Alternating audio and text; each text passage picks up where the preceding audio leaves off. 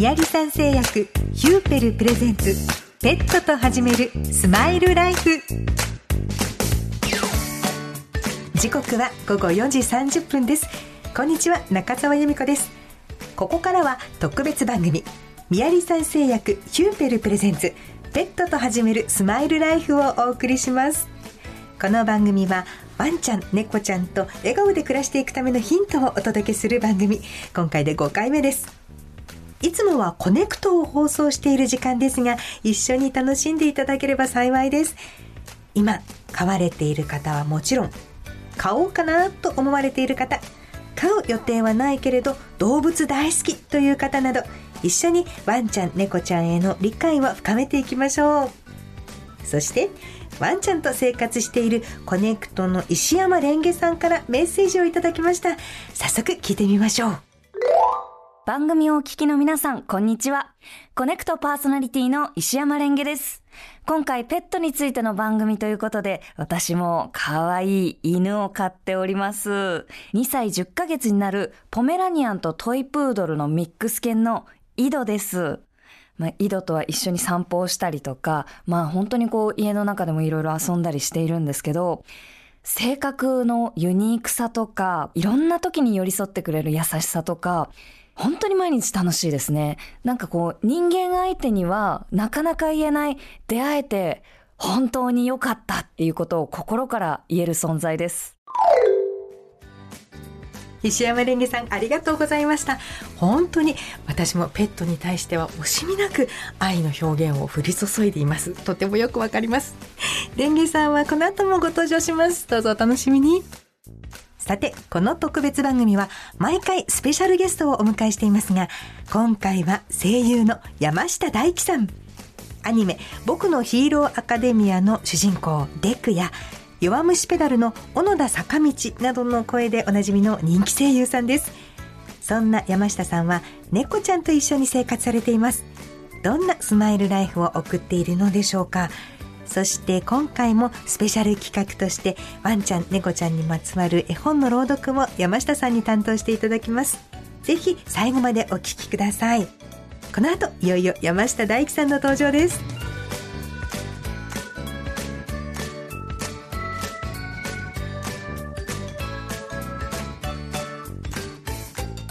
宮城産製薬ヒューペルプレゼンツペットと始めるスマイルライフ。この番組は宮城産製薬ヒューペルの提供でお送りします。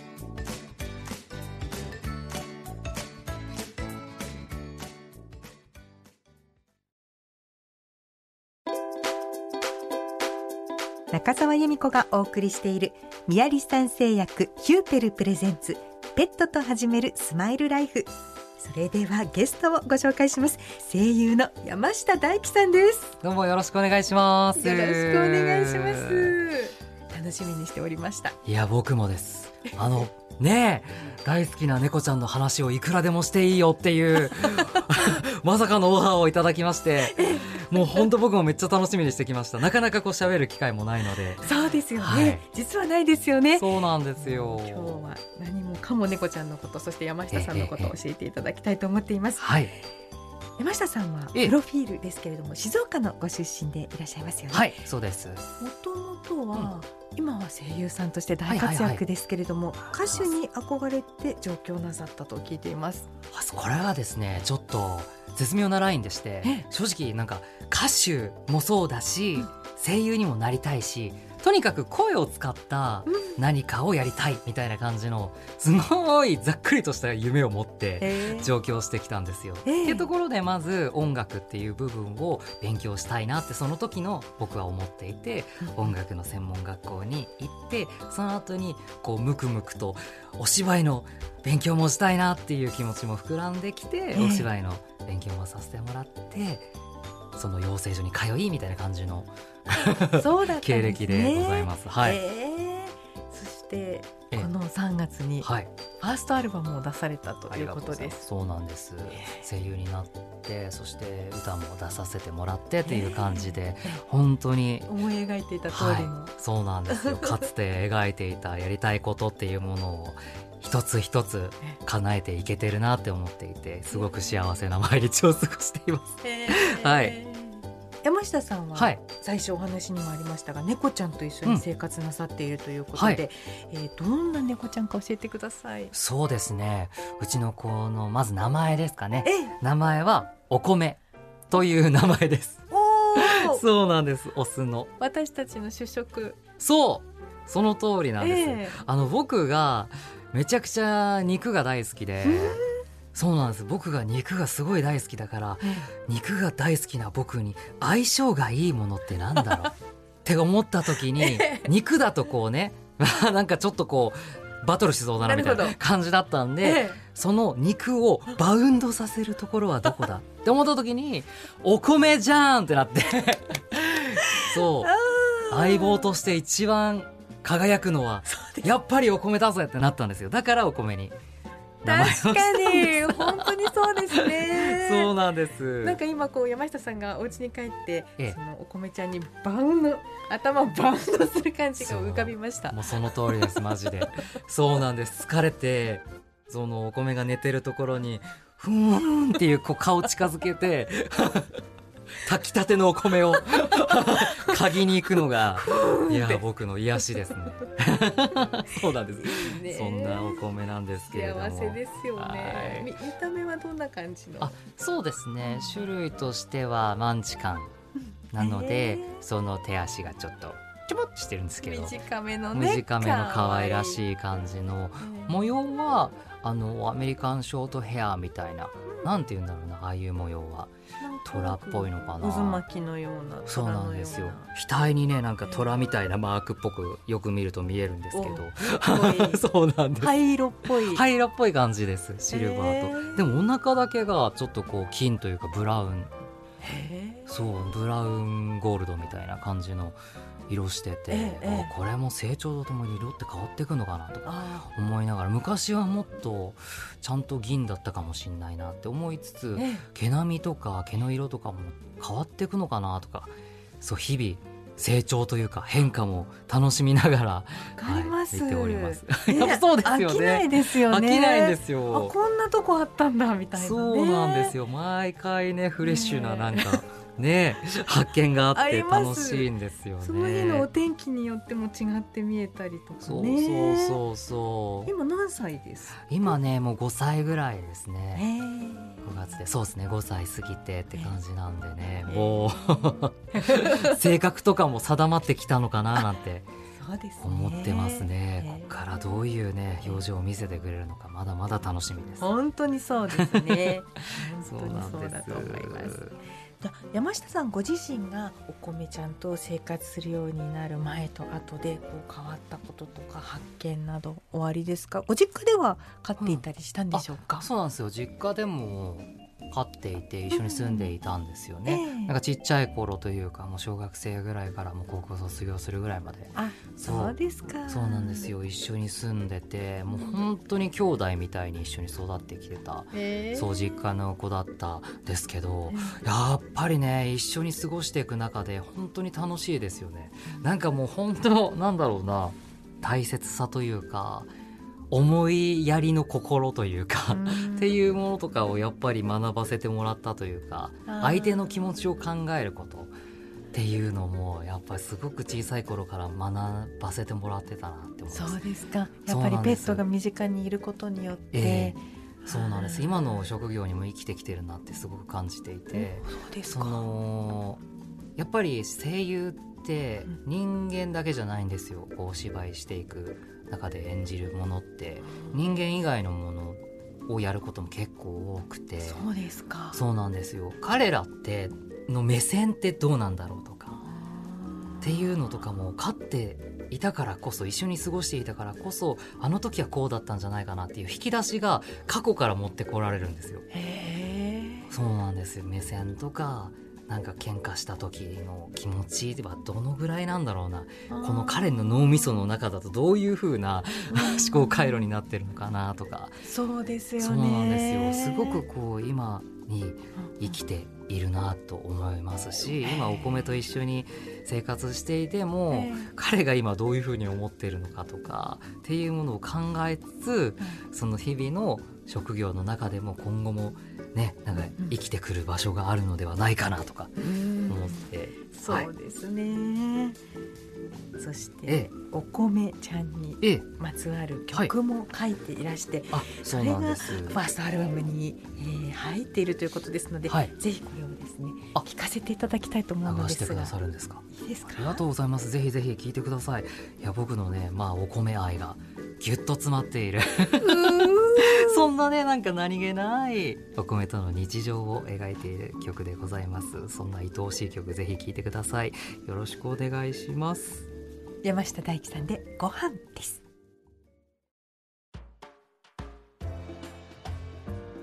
ご飯お聞きいただきました。ありがとうございます。いい曲ですね。あ嬉しいです。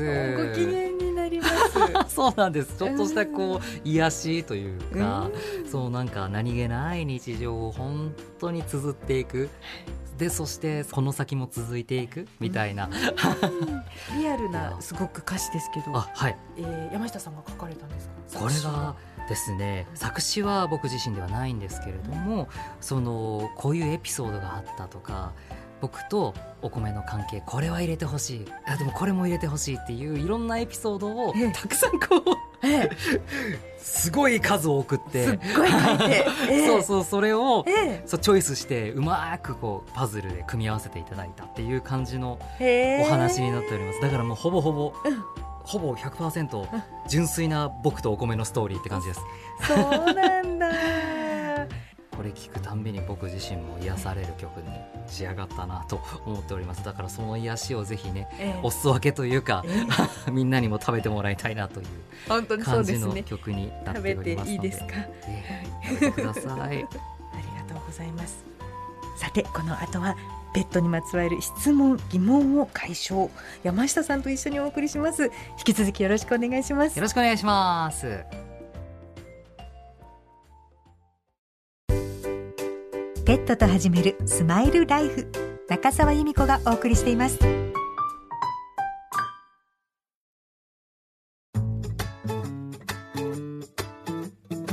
ここでもうお一方ゲストをご紹介します。毎回この番組でお世話になっています。赤坂動物病院院長の柴内明子先生です。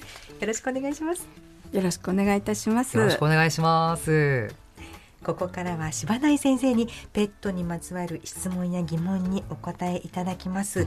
まずはゲストの山下大樹さんからご質問です。はい。あのたくさん質問はめちゃくちゃあったんですけど。もう今5歳なんですよ。うちの子は中年期に入りましたね。そうなんですよ、はい、中年期か。言われるとそうか。もうそうなるんだな。わかります気持ち。現実がちょっと辛いみたいな。そうかそうか、はい、まだまだね赤ちゃんだと思うんですよ。ね。やっぱりね年がやっぱり違うから。そうです、そうなんです。ちょっとねなんか寝る時にこう布団に入ってきてほしいなと思うタイミングがすごくあるんですよ。はい、でも小さい頃からあんまりこう布団に入ってくる子じゃなくて、はいはい、そうでも入ってきてほしいな。欲しいにゃ欲しいにゃって思ってて。そうそう。だけどもう無理やり入れるのは違うなと思うし、ね、そうそう、はい、自分の気持ちがとして入ってきてほしいなって思うんですけれども、ちょっとこう今後もう5歳にもなってるし今後ってちょっともう望み薄なんでしょうかそういう期待っていうものはっていうちょっとお聞きしたいなと、はい、僕の望みです。そうですね。一つの夢です、はい、あの決して無理なことではないと思うんですけど、はいはい、その布団の中へのイメージですよね、はいはいはいはい、もしかしてその猫ちゃんにとってうん、あんまり入りたくないなって思うような場所だとするとあの今はすぐ入らないかも。なるほど。だけど、はい、なんかキャリーケースに入る子が大変っていう子が結構多いっていう話もあってそういう時どうするかっていうと、はいはいはい、キャリーケースの中でご飯をあげたりとか。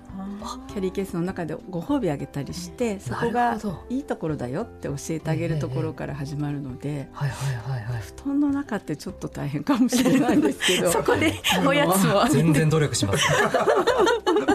あのなるほどね。そこはいい場所だよと。そうですそうです、はい、教えてあげるというそうですねっていうのが大事なんですね。確かになんかすごい逃げ込む場所みたいなイメージが確かにあるのかなって思うんですよ。ね、なんか、ね、ピンポーンとか、ねチャイムの音が結構嫌いっぽくて。怖い、ね、怖いのかなと思うんですよ。そういう意味ではまあそこは安全地帯だとは思っているのかもしれないですけど、はい、寝る時はちょっと違うぞと。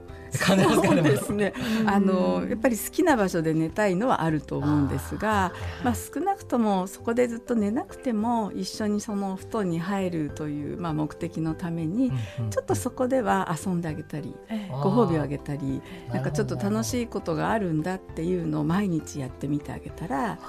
そんなに嫌ではなくなるのではないでしょうなるほどなるほど、ちょっと試してみます。そうですね。ちょっと夢の第一歩。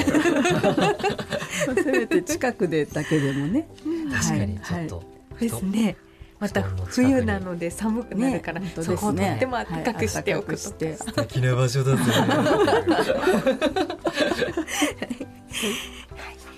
次のご質問どうぞ、い。いですか？あのまあ、僕は野菜がちょっと苦手なんですけれどだからちょっとね自分まあまあまああの一緒に住んでいるお米にも、はい、その我慢しないで好きなものを食べてほしいなって思っちゃうんですよ。苦手なものは苦手なまままあいいんじゃないって思っちゃうタイプなんですけど、はい。はい、でもただねあの健康で元気ではいてほしくて、ね、長生きしてほしいなって思うんですよ。だからちょっと日々考えているんですけれども、はい、あの欲しがるんですよ。あの そのやっぱりおやつが好き。あ、そうそうですね。で、よこせみたいな感じで。そのおやつの入っている棚みたいなところを把握してまして、ますよね。この時間じゃねみたいなとなると、大体そこに行ってこっち見て泣いてそしてちょっともう今日はちょっと我慢しようよみたいな感じの言ってると カリカリカリカリカリ。ああそうですね。カリカリカリカリカリ。みたいな。感じで。今のなんか表現がそうですね。よかったですね。さすが。さすがです。はい。ですけどいやそれね心が痛いですよね。なかなかあげたいけれどもどのぐらいあげてもいいんですかね。一本とかそういう。ああの一本ですね。あのですね、えっと、まずはその子のボディコンディションスコアっていうのがあって体重もそうなんですけど、あのまあ、獣医師等が触りましてであのどのぐらいのその、まあ、栄養状態かを見てあげることができるんですね。でそれをして大体平均的であれば、まあ、どれぐらいのカロリーのどんな食事を1日に与えるかっていうまず計算で量が出ます。でその上でさらにおやつというのは何のためにあげるかっていうのも最近では考えられるようになってきていて猫ちゃんもしつけができますし、でコミュニケーションのために例えばさっきのお布団に入っていただくためにそのそのそばでご褒美タイムみたいな形に使ってもいいですしうちの猫は日本猫なんですけど、こうちょっとお座りしたりちょっとお手をしたりしてそうするとご褒美もらえてみたいな時に使ったりすることもできます。けというか、なんというか、一緒に暮らすのに楽しくなるための何かの動作をあのまあ強調していくために、はい、そういうコミュニケーションの。そうですね。ツールとして。なるほど、はい、キャッチボールするための。あそうですそうです、はい、それに使うことは十分できます。よし。未来は明るいぜ。もっと仲良くなれると。そうですね。本当にそうですね。では続いてはコネクトの石山レンゲさんからも質問を受け取っています。お聞きください、再びお邪魔します。コネクトパーソナリティの石山レンゲです山下大樹さん柴内先生はじめまして。早速柴内先生に質問があるんですがうちの犬は人間と同じタイミングに食事をしたがる犬でして、で、人間、私と、えー、もう一人パートナーが外食に行った後とか、食事の時間がずれた時に、犬一人でもきちんとご飯を食べてくれるようにするにはどうしたらいいですか？お、飼い主さんがいないと食べないんでしょうかね。いやお腹が空いてたらおそらく食べてくれるんですが通常はまああのおよその時間というかね朝ごはん夜ご飯がだいたい決まっていて体内時計でこの時間になったらばお食事でしょってこうちょっと要求したり、さっきおっしゃってたみたいに、あのそういうのあると思うんですけども、はい、でも十分一人でも通常は食べられると思うんですが、何かこう理由があって、あの一人だとちょっと食べ口が悪いっていうことがあるんですね、きっとね、はい、不安だったりするのかな。そうかそうかもしれない、置いてかれたことに対する、何か、つまり思いがあったりとか。あれですよね。お留守番の時だと、帰ってくるまで食べてないとかそういうことですね、そうかそうですね。そんな感じがします安心したら食べるの見守られながらじゃないと。食が進まないよっていう感じなのかな。可愛いですけど。お留守番のアイテムでこうちょっとあの弾力性の強いゴムのおもちゃがあってでそういうものの中にご飯を詰めてあげてで最近のワンちゃん猫ちゃんの最大のあの問題っていうのは生活上の退屈だっていうことだと言われているんですよ。で退屈すぎるとストレスを感じることも知られてまして、そうすると暇だとワンちゃん足を舐めたり猫ちゃんもずっとグルーミングをしてたりして、脱毛しちゃいましたみたいなこともあの言われます。なのでなんか食事のそのやり方に少し変化をつけてあげたりして。で例えばお食事を皆さんとする時食べるとしたらそういう場合そういうアイテムをちょっと使ってそこに全部お食事を入れてしまって与えてあげてちょっと遊びつつでも食べられるように工夫しといてあげたりしてあの覚えさせてあげるとそのまあ問いですねそういうその噛んでいい問いの中にご飯入れて渡してあげてお出かけされたら食べられるかもしれないですよ、ね、なるほど。これは猫ちゃんでも。猫ちゃんでも大丈夫です。猫ちゃんはもっとそのなんていうんですかチーク玩具があって、えー、でこう例えば上からコロコロコロってドライフードが落ちてくるようなおもちゃがあります。へえちょっと後で教えてもらってもいいですか？あとこうパズルみたいにちょっとこれをこう敷居を動かすとご飯が出てくるのとかそういうのやりますよ、猫ちゃんたち。全部買う。ワクワクなさってるのが伝わってきますね。とても楽しいですし、あの猫ちゃんたちもストレスでこうね、何か問題のあの行動っていうのをしなくて済みますし、いいと思います。ですね、はい、続いてもレンゲさんからご質問です。お聞きください。もう一つ質問させてください。うちの犬はワンとしっかり声を出して鳴くときとオフオフとなんかこう声をちょっとミュートして泣く時があるんですね。なんかそのミュートして泣く時は、例えばご飯食べるって聞いた時とか、えー、お散歩行くって聞いた時とか、まあその犬がやりたいことに対しての返事で、オフ、オフ、オフってなんかこう、ちょっとくしゃみみたいな独特の鳴き方をするんですけど、これは犬なりに気を使ってるってことなんですかね？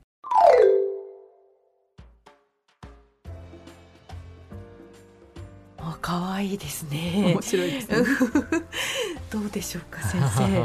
あのまあ気を使ってるというのとはちょっと違うのかもしれないんですが、ただもしかしたらそのワンって泣いた時からオフオフの時でそのお家の方の反応が微妙に違っていたっていうことが過去にあって、それで例えばこうお散歩の時にはそういう泣き方をすると一緒にすっと出られたとか。なんかこの子にとってのその一つのやり取りの中でのこう思い当たったことがあってそれでその泣き方が違うのかもしれない。ミュートで泣くっていうのは面白い言い方ですよね。面白かったですね。ミュートなんだあれ。ミュートなるほどみたいな感じでした。ね、はい。カラニャーみたいなそうですね。ちゃんね。ちゃんと見てる聞いてるってことですよね。すごく見てます。あの犬も猫も人間のことをものすごく観察していて、私たち自身が気にしていないまた気づいてないことをちゃんとこう読み取って。てで自分なりの行動の結果になってるんですよね。なるほどな。そこがもうすごいです。そうこうすればこうなるって、はい、みんな学んでるんだ。はい、続いてはリスナーの方からです。ラジオネームありちゃんです。私は猫を飼っています。1年に1回猫ちゃんの注射を打つために病院に行くのですが病院に行くのがわかるのか逃げ回りなかなか捕まえることができません。何か良い方法はありませんか？またこんなことしているなど工夫があれば教えてほしいです。はいはいはいはい。一緒ですね。そうですね。あのやっぱ先ほども 言ってましたけどキャリーというか、はい、あのカゴというかを出す音でもうすぐ気づくんですよね。そうですね。そうはい。来た来た来たあれが来たみたいな逃げろみたいな感じで。そうなんですよ。だから極力音を出さないようにってやるんですけどカチャっていうだけでうわーってなるそうですよね。そうだからちょっと学んじゃってるんですね何かを。ちょっとどうしたらね、安全にというか。よく見てるんですよね。ね。はい、でこのことは皆さんよくあの悩まれているんですけれども、えー、あのもう普段からキャリーバッグは生活の一部としてお部屋に出しておいていただくようにお願いしています。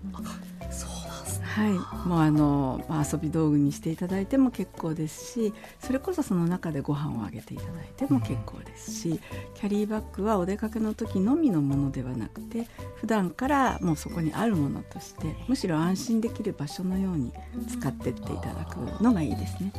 最初は絶対扉は閉めないで。で少しずつその中に、まあ、自ら入っていく動作になっていって安心してその中でご飯を食べたり眠ったりできるようになるとだいぶいいと思いますけど。なるほど。そうか。日常にしなきゃダメなんだ。そうですね。あれを、はい、なるほどな。どうしよう。あの で今日からやろうっつっても、今日やろうとすするじゃないですか、はい。絶対逃げるじゃないですか。すね、だからとりあえず逃げるのも承知でまずはそう最初は置いて置いといて。でそのそばで大好きなものをあげる。ご褒美とか。でそれでちょっとずつちょっとずつちょっとずつ進んでいって近づけていって、というそういうやり方で猫ちゃんのしつけというかね、ちょっとそういう教えてあげる時はワンちゃんよりも慎重に黄色信号で進まないっていうのが大事なんですよ。ね、大事だね。それはとても大事だね。はい、気長に気長に。そうなんです。はい。そうかそうか。確かに確かに。ちょっと少しずつ少しずつですね。少しずつですね。はい。信頼を失わないように。嫌われたくはない。そうです。本当そうです。では、えー、皆さんからの質問はここまでですありがとうございましたそれではこの後はスペシャル企画ですワンちゃん猫ちゃんにまつわる絵本の朗読コーナーです。山下大樹さんに朗読していただきますのは、はい、改正者から出ている大島妙子さん作の絵本次郎と僕という作品です。はい。犬小屋で一緒に寝ていたら入れ替わっちゃったというお話でございます。お知らせを挟んで山下大樹さんの朗読です。ペットと始めるスマイルライフお待たせしました。それでは山下大樹さんの朗読による次郎と僕お聞きください。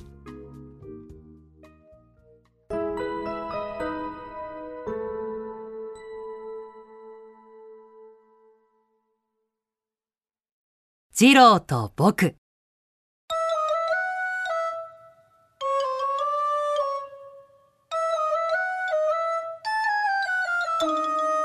子犬を拾った。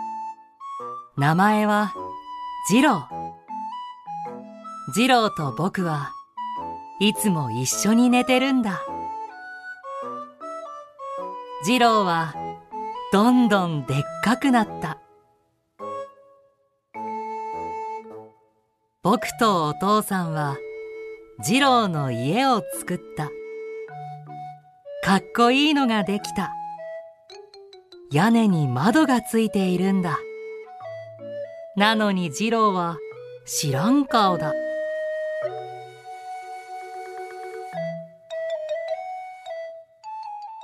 その夜次郎と僕は初めて離れ離れで寝ることになった。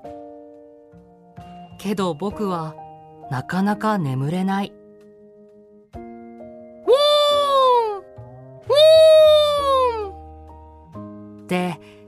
次郎が泣いているんだもん。あんなに悲しそうな声は初めてだ。僕は次郎の家へ行った。僕は次郎に言ったんだ。今日だけだぞ。今日だけここで寝てあげるけど明日からは一人だよ。屋根の窓から気持ちいい風が入ってきた。木の匂いとペンキの匂いもする。僕はいつの間にか眠った。朝。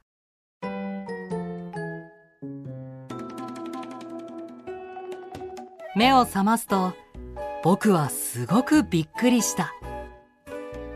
だって、二郎が僕の朝ごはんを食べていたから。僕は慌てて駆け上がった。その時だ。こら二郎って、お父さんの雷が落ちたんだ。どうして僕が二郎なの？どうしてだかわからないけど、僕が二郎で、二郎が僕になったのだ。でも、嫌なことばかりじゃなかった。むしろ僕は楽ちんだった。宿題もやらなくていいし、泣き虫の妹と遊んであげなくてもいいんだもん。それにしても二郎は何でも本当に嬉しそうにやるんだな。おばあちゃんの肩たたきもこの通り。お父さんとプロレスごっこ。次郎は強かった。なんとお父さんがギブアップをした。すごいぞ次郎。僕は嬉しくて家中駆け回った。夜になって僕は次郎に言った。次郎なかなかやるじゃん。僕になってそんなに嬉しいの？次郎はただ嬉しそうにニタニタするだけだった。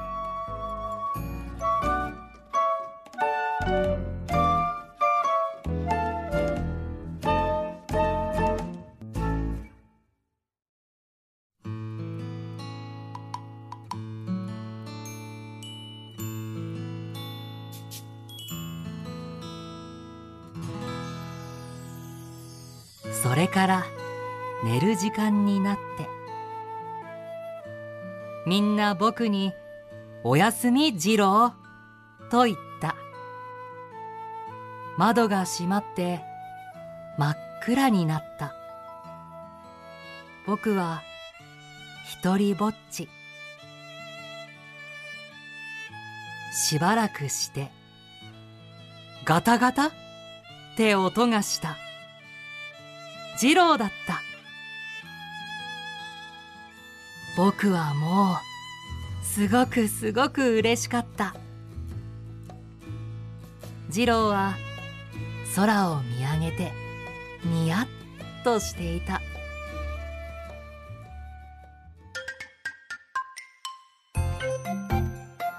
朝になった。お父さんが怒っている。早く顔を洗ってこい。って、僕を見て言った。あれれ？僕は、僕に戻ったんだ。次郎は、ますますどんどんでっかくなる。でもね、やっぱりずっと一緒に寝てるんだ。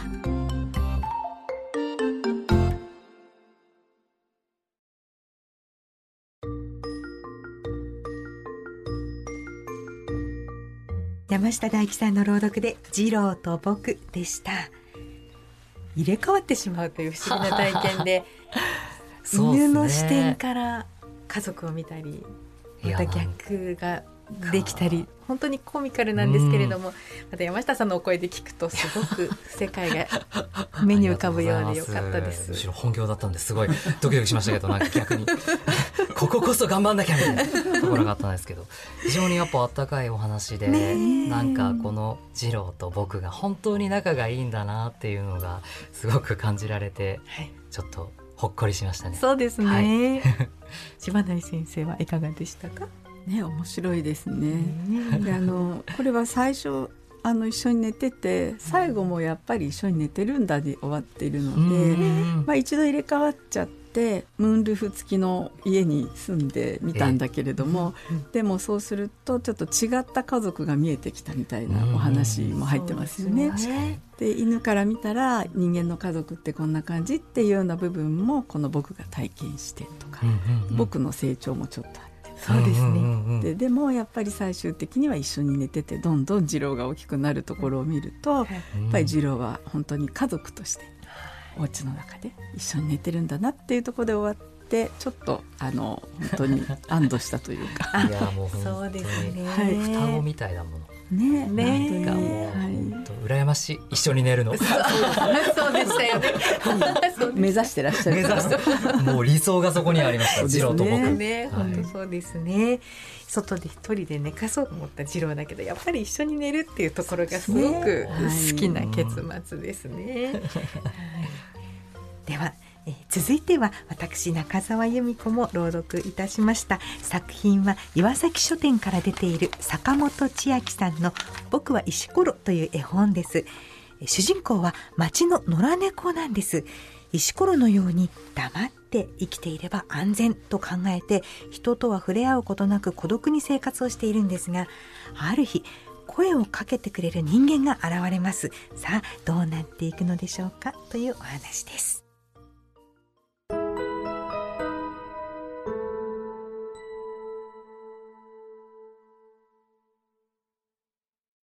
僕は石ころ。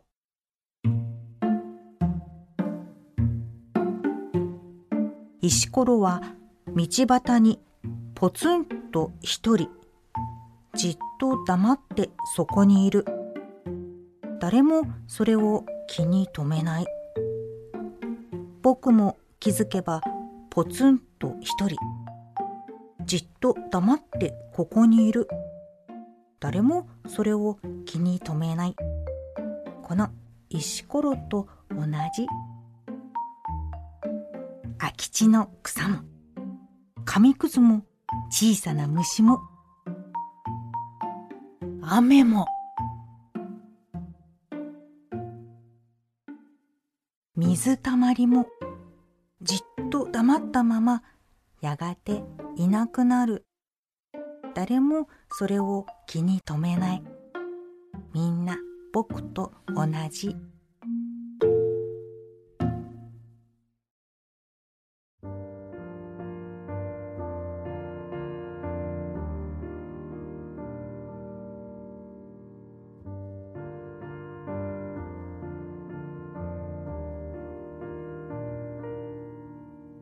声を上げてはいけないよ。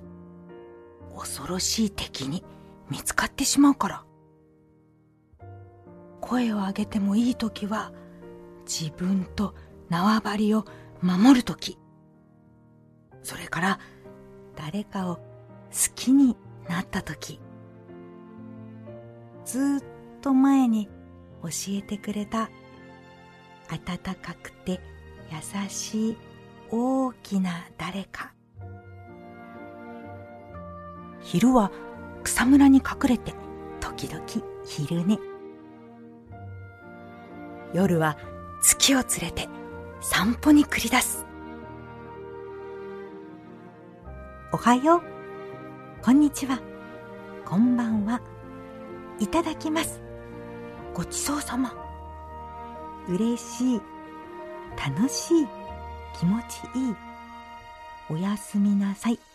また明日。全部体の奥にある。黙っていれば僕らは平和だ。何にも寂しいことはない。ねえ、石ころ、どうだろう？こんばんは。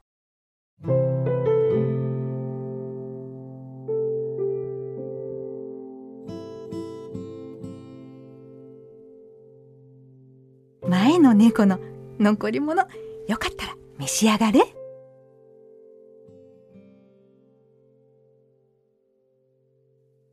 さよなら、またおいで。おはよう。ようこそいらっしゃい。お待たせ、今あげるね。焦らなくても大丈夫。おかわりはいかが？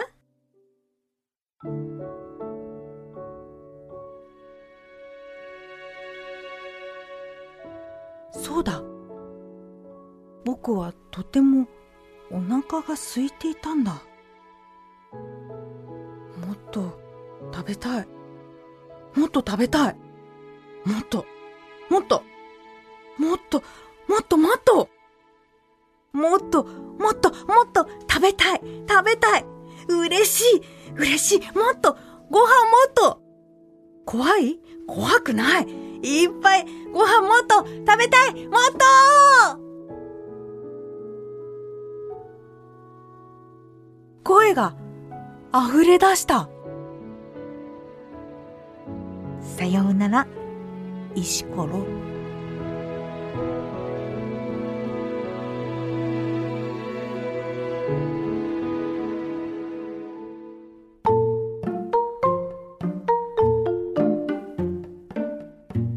はよう。こんにちは。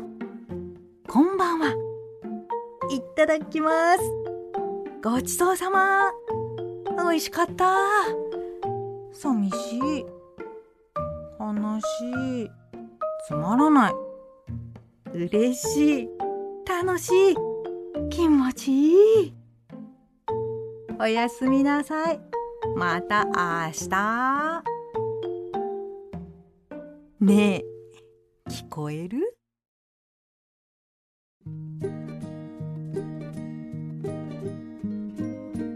朗読中澤由美子で僕は石ころでした。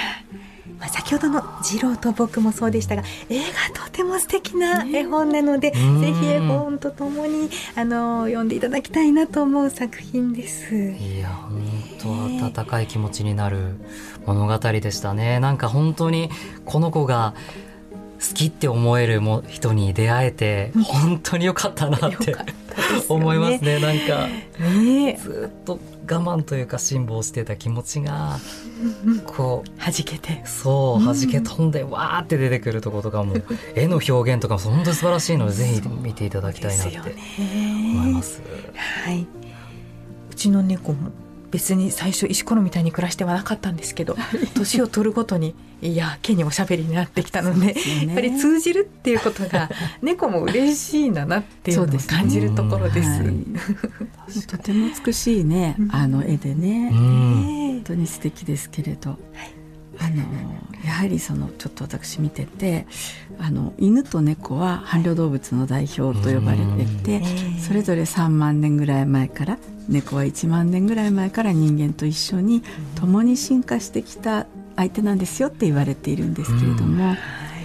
この、まあ、絵本では、まあ、外の猫ちゃんにご飯をあげるというシチュエーションはちょっと現実的にはいろいろまた考えなきゃいけないことがあるので、はい、それはまあちょっと置いておいたとして、はい、なんかこの主人公の猫ちゃんがこう石ころのようにいろんな感情を閉ざして、まあ、危なくないように生きてきたところで人に触れてそこでいろんなものが席を切ったように溢れ出すっていうその感情の解放みたいなことが人との触れ合いでできてきたっていうところがなんかすごく印象的でしたね。そうですね。伴侶なんだなっていう感じのね。ね猫にとっても幸せなことだって思えるのはすごく嬉しいです。私たちばかりが幸せをもらっているような気がしていましたけれども。素敵だな。ありがとうございました。ペットと始めるスマイルライフ。中澤由美子がお送りしています。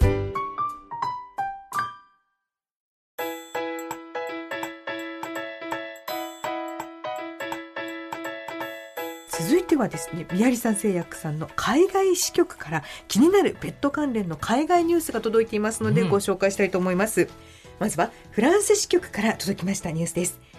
来年からペットショップでの犬と猫の販売が禁止されます。法版は2021年に成立していましたが3年の準備期間を経ていよいよ来年から禁止となるそうです、島内先生この背景には何があるんでしょうか？はい、あのやはり日本とちょっと環境的にも状況的にも違うことがいろいろあるんですね。はい、でなかなか複雑な問題もはらんでいるんですけど、はい、できるだけシンプルにまあお答えするとしたら、はい、あのペットショップで売られている子犬たちというのが割と輸入が多い。でペットショップさんだとちょっと価格も少し抑えられた形の子たちが売られるんですけども、やっぱりあの自国に自国ってフランスの国の中にはもともと割と有料なブリーダーさんが揃ってるんですよ。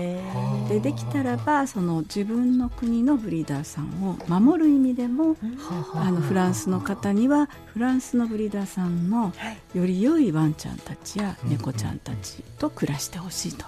そういうことが背景に実はあります。はい、なのであのいわゆる生態展示販売というような言い方されますけど、これもあの全面的に悪いことばかりでは実はないんですね。環境諸条件によっては良い社会化の場になることもある。ただ国としての事情っていうのはちょっとあって日本と違う部分がまだあるのでそういうことが背景にありますね。なるほど、はいフランスではそういう動きになってるっていうことですけど、日本ではそういう動きってあったりするんでしょうか？はいあの傾向はありますね、でただそこはですね日本の事情としてあの有料ブリーダーさんをきちんとこう前面に取りなしていくっていうシステムを今構築中という感じなんですよ。はい、で場合によってはやはりちょっと環境に問題があるような場合もあるもんですからそこを是正していこうという努力を今あの業界を挙げてやっていると。そういうことがあります。ですけど日本の場合はですのでこう皆さんも多分一般の方がワンちゃんと暮らそう猫ちゃんと暮らそうって思った時最近保護犬という選択肢保護猫の選択肢も皆さんの中に出てきてるんですけど、はい、やはり突然あもう最初からブリーダーさんのところに行こうっていう思いになる方はそんなにまだ多くない。でショップさんの役割としても、あのすごく良い形で教育をしていけて無理な時間のね長時間とかあの時間帯をちゃんと選んでの良い環境でのペットショップさんの販売であれば、はい、それは社会科にもなるっていう部分があるのでそこをこう本当に正しく、えー、きちんとした形でやっていくっていうのが日本ではまだこれからちょっと構築中ですかね。はい、わかりました。ありがとうございます。では続いてのニュースはアメリカ支局からです。世界最大のスーパーマーケットチェーンウォルマートが施設内にグルーミングと獣医ケアのためのペットサービスセンターを開設しました。施設はウォルマートペットサービスセンターという名前で普段買い物をする場所で獣医ケアとグルーミングサービスを低価格で提供する新しい店舗だということです。これはとても便利になるんですね。アメリカではこのような試み背景はどういうことだと先生は考えていますか、ね、やはりあの私もアメリカは割と勉強に何回かあの本当に研修という感じぐらいの期間ではありますけど、伺っていて実際ウォルマートさんとかも拝見してきてるんですけど、はい、あの割とこう本当にあのいわゆる大きなショッピングセンターの中に皆さんが車で来て、あの1週間分のお買い物してたりするようなそんな感じが結構多くてですね、はい本当の都市部とはちょっとまた違った形態が、あの州によっても随分違いますけどあって、はい、そのショッピングセンターの中であの買い物してる間にワンちゃん預けてっていうのはありましたね前もね。でそれをもうちょっとこう気軽にあの日常的なケアもやっていくっていう面でのことなのかなと思います。はい、であとやはりあの高齢の方たちも動物たちと暮らすのは当たり前なんですよね。で特に高齢の方たちがあの、まあ、動物と暮らし出すことについて、邪魔をされないという社会が割とアメリカでは一般的なのでそういう面でもこういうケアがさっとできる場所が増えていくっていうのはいいんじゃないですかね。そうですね、はい、なるほど。飼い主の負担が減るということはペットにとっても幸せなことですね。そうですね。えー、あとやはりあの価格的にもある程度こうちょっと日常的価格でされるっていうようなことですよね。はい、そういうこともまあ大事な部分かなと思います。確かにはい、ペットとねより良い生活をしていくためにはやっぱね自分の経済状況とかもちゃんと考えてね。ずっと一緒にいられる生活っていうものをねちゃんと作っていけたらいいですよ、ね。いや素晴らしいです。ありがとうございます。さて山下大樹さんと柴内明子先生とはここでお別れです。お名残惜しいです本当にそうですね。ございました。山下さんメッセージをいただけますか？いや本当に今回このねラジオに呼んでいただきまして自分のまあ猫に対する愛をなかなかね喋ることがねなかったのでそれを解き放つことができて、はい、非常に満足しております。そして自分もやっぱりこう質問することとかもやっぱりもっともっとたくさんあったんですけれども、はい、重要な部分としては一つ二つと聞けたので、それをね今後ね僕の中でもお米とのね生活の中で生かしていってもっともっと仲良くなれたらいいなっていうね目標もできたので非常に本当に楽しい時間でこれからのお米との人生も非常に楽しみになりました。ありがとうございました。素敵です。柴内先生からもお願いします。あの本当にあのこの、えー、番組のあのいつもの流れが温かくて、うん、しかもおいでになったゲストの方は必ずおっしゃるのがあの動物とのその愛について 語ることができるのがとても嬉しいって言っていただいて、うん、あの皆さん心からねあの大切にされてるなっていつも感じます。今日もお米ちゃんとあの素敵なあの生活を。はい、そうですね。はい。今すぐ帰りたくなりますよね。本当にちょっと。はい、どうもありがとうございました。ありがとうございました。ありがとうございました。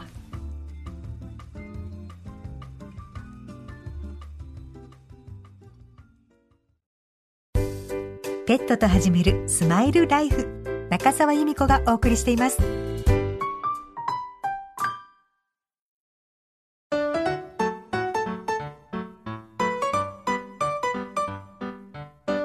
ここで、みやりさん製薬からのお知らせです。みやりさん製薬のペットブランド、ヒューペルは、来月12月14日に3周年を迎えます。Hupeleは、ペットと人が抱える課題に立ち向かい、共に笑顔で暮らせる世界のため、 Smile Together as One の考えのもと、ペット、そしてペットと暮らす皆さんの健康で豊かな生活に貢献します。そしてこの度、 Hupele発足から3周年を記念して、日頃のご愛顧に感謝し、海外のペット用品などがもらえるプレゼントキャンペーンを実施します。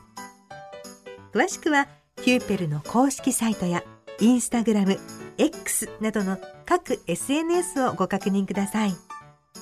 家族であり、親友であり、パートナーである。そんな皆さんの愛するペットとの暮らしをサポートする。みやりさん製薬ヒューペルをこれからもよろしくお願いします。みやりさん製薬からのお知らせでした。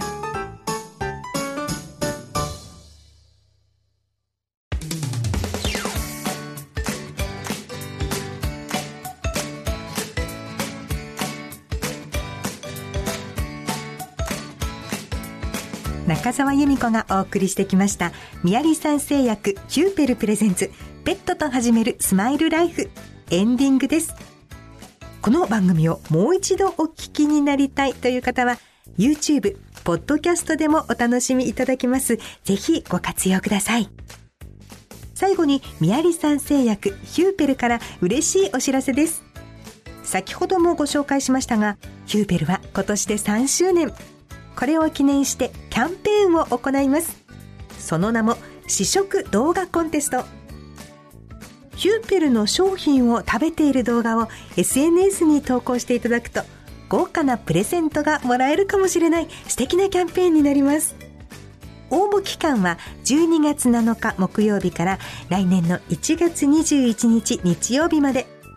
詳細はヒューペルのホームページや各種 SNS をご確認ください。というわけで、みやりさん製薬ヒューペルプレゼンツペットと始めるスマイルライフ。お相手は中澤由美子でした。